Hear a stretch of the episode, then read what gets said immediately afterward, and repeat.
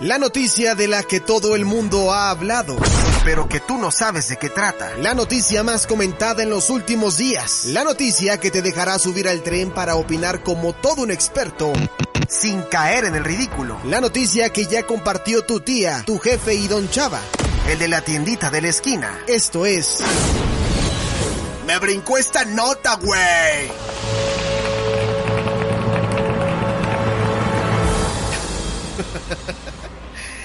Vamos a hablar de la parte de los millennials, ¿no? Que siempre nos encanta.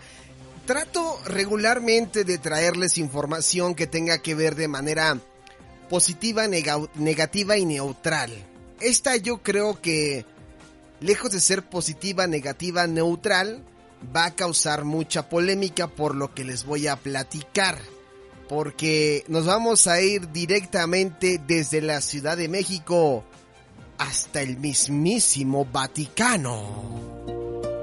Oh, sí. Yo sé que este espacio no es para convencerte a ti que estás escuchando este podcast y que digas, chale, qué hueva, el Polanco va a hablar de religión. Ah. No, no, no, para nada, no tiene nada que ver eso. Esta literalmente sí es una nota de me brincó esto, güey porque tiene que ver y seguramente ustedes ya estuvieron escuchando por ahí una beatificación muy comentada, muy sonada, sobre todo porque eh, están hablando de la primera beatificación de un milenio. Y seguramente ya vieron las fotografías, ya también eh, pues algunos escépticos, otros no tanto, otros criticando. Por eso les digo que lejos de ser una noticia positiva, negativa o neutral, es una nota que dio mucho la vuelta al mundo. Es el caso de Carlo Acutis, este joven que murió en 2006 con 15 años y que en Italia lo conocen como el patrón de la web. No digan groserías, estamos hablando de beatificaciones. No digan groserías, ¿ok?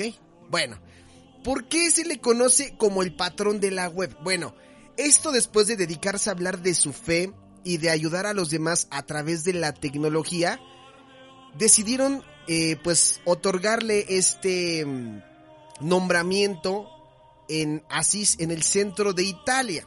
Dice aquí la nota del Heraldo de México. Era un chico como muchos otros que podía encontrarse con sus amigos todos los días, pero en su mochila llevaba, además de libros de bachillerato, una fe tan profunda que llegó al corazón de quienes lo conocieron personalmente y en la red. Recordó en las redes sociales el alcalde de Milán, donde vivía Acutis Giuseppe Sala. Bueno, Acutis fue beatificado en una ceremonia em, celebrada en la Basílica de San Francisco y esto ante la presencia de decenas de familiares, amigos y personas que lo conocieron por internet. Él nació en 1991 allá en Londres y falleció en Italia en 2006 con 15 años por un caso de leucemia fulminante. Y su, beatificación pues ha, sido una de las más controversiales, de las más rápidas de la historia de la Iglesia Católica, porque solamente pasaron 14 años desde su muerte. Y a todo esto, el Papa Francisco lo había eh, declarado venerable desde 2018 y él decía que era como un ejemplo para todos los jóvenes en su exhortación tras el sínodo dedicado a ellos, Christus Vivit y obviamente ante esto hubo reacciones de los medios de comunicación porque ellos explican que se trata del primer beato millennial. Por eso les decía que era, me brincó esta nota, ¿no? No puedo decir la palabra del güey, ya la dije.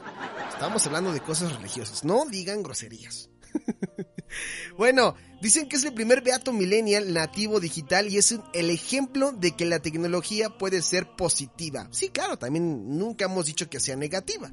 La Congregación para las Causas de los Santos reconoció como milagro necesario para que lo beatificaran la curación y esto es lo que llama la atención, porque dicen que consideran inexplicable por algunos expertos que el 12 de octubre del 2013 en Campo Grande, en Brasil, vivía un niño sudamericano nacido en 2010 con una malformación congénita del páncreas, órgano que estaba dividido en dos.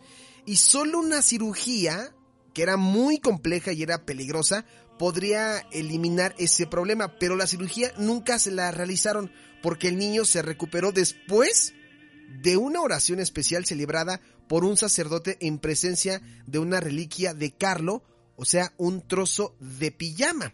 Su madre, Antonia Salzano, contó al portal del Vaticano que el, eh, que el, joven con una computadora relativamente obsoleta logró llegar a miles de personas en todos los continentes. O sea, no se andaba con miramientos, tenía penetración, o sea, alcance, ¿no? Gracias a su personalidad.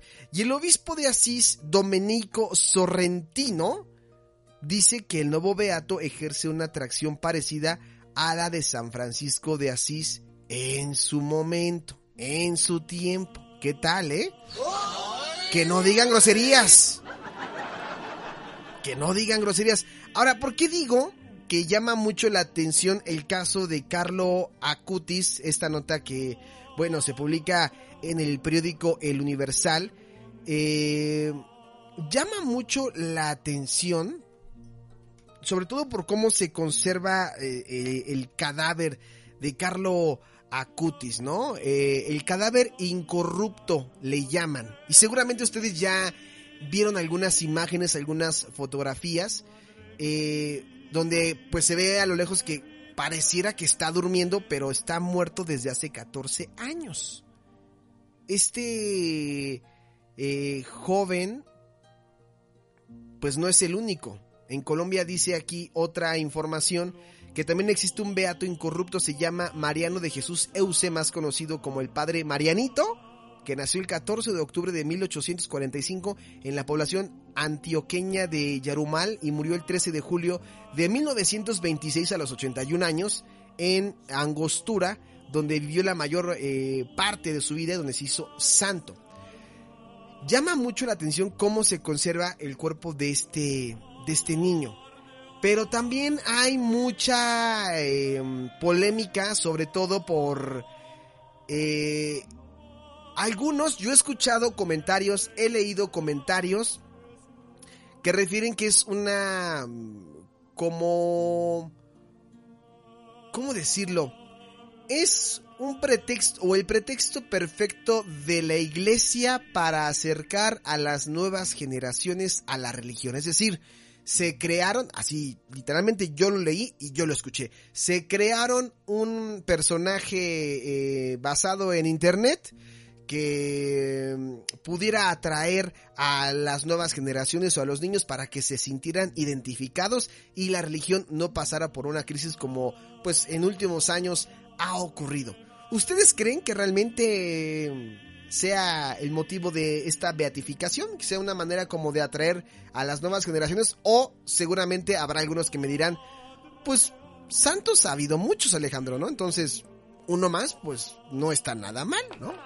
Por eso les digo, hay información positiva y negativa al respecto y la información neutral, pero curioso el caso de este joven la asombrosa historia de este niño beato eh, millennial, ¿no? Nacido en el 91, Carlo Acutis.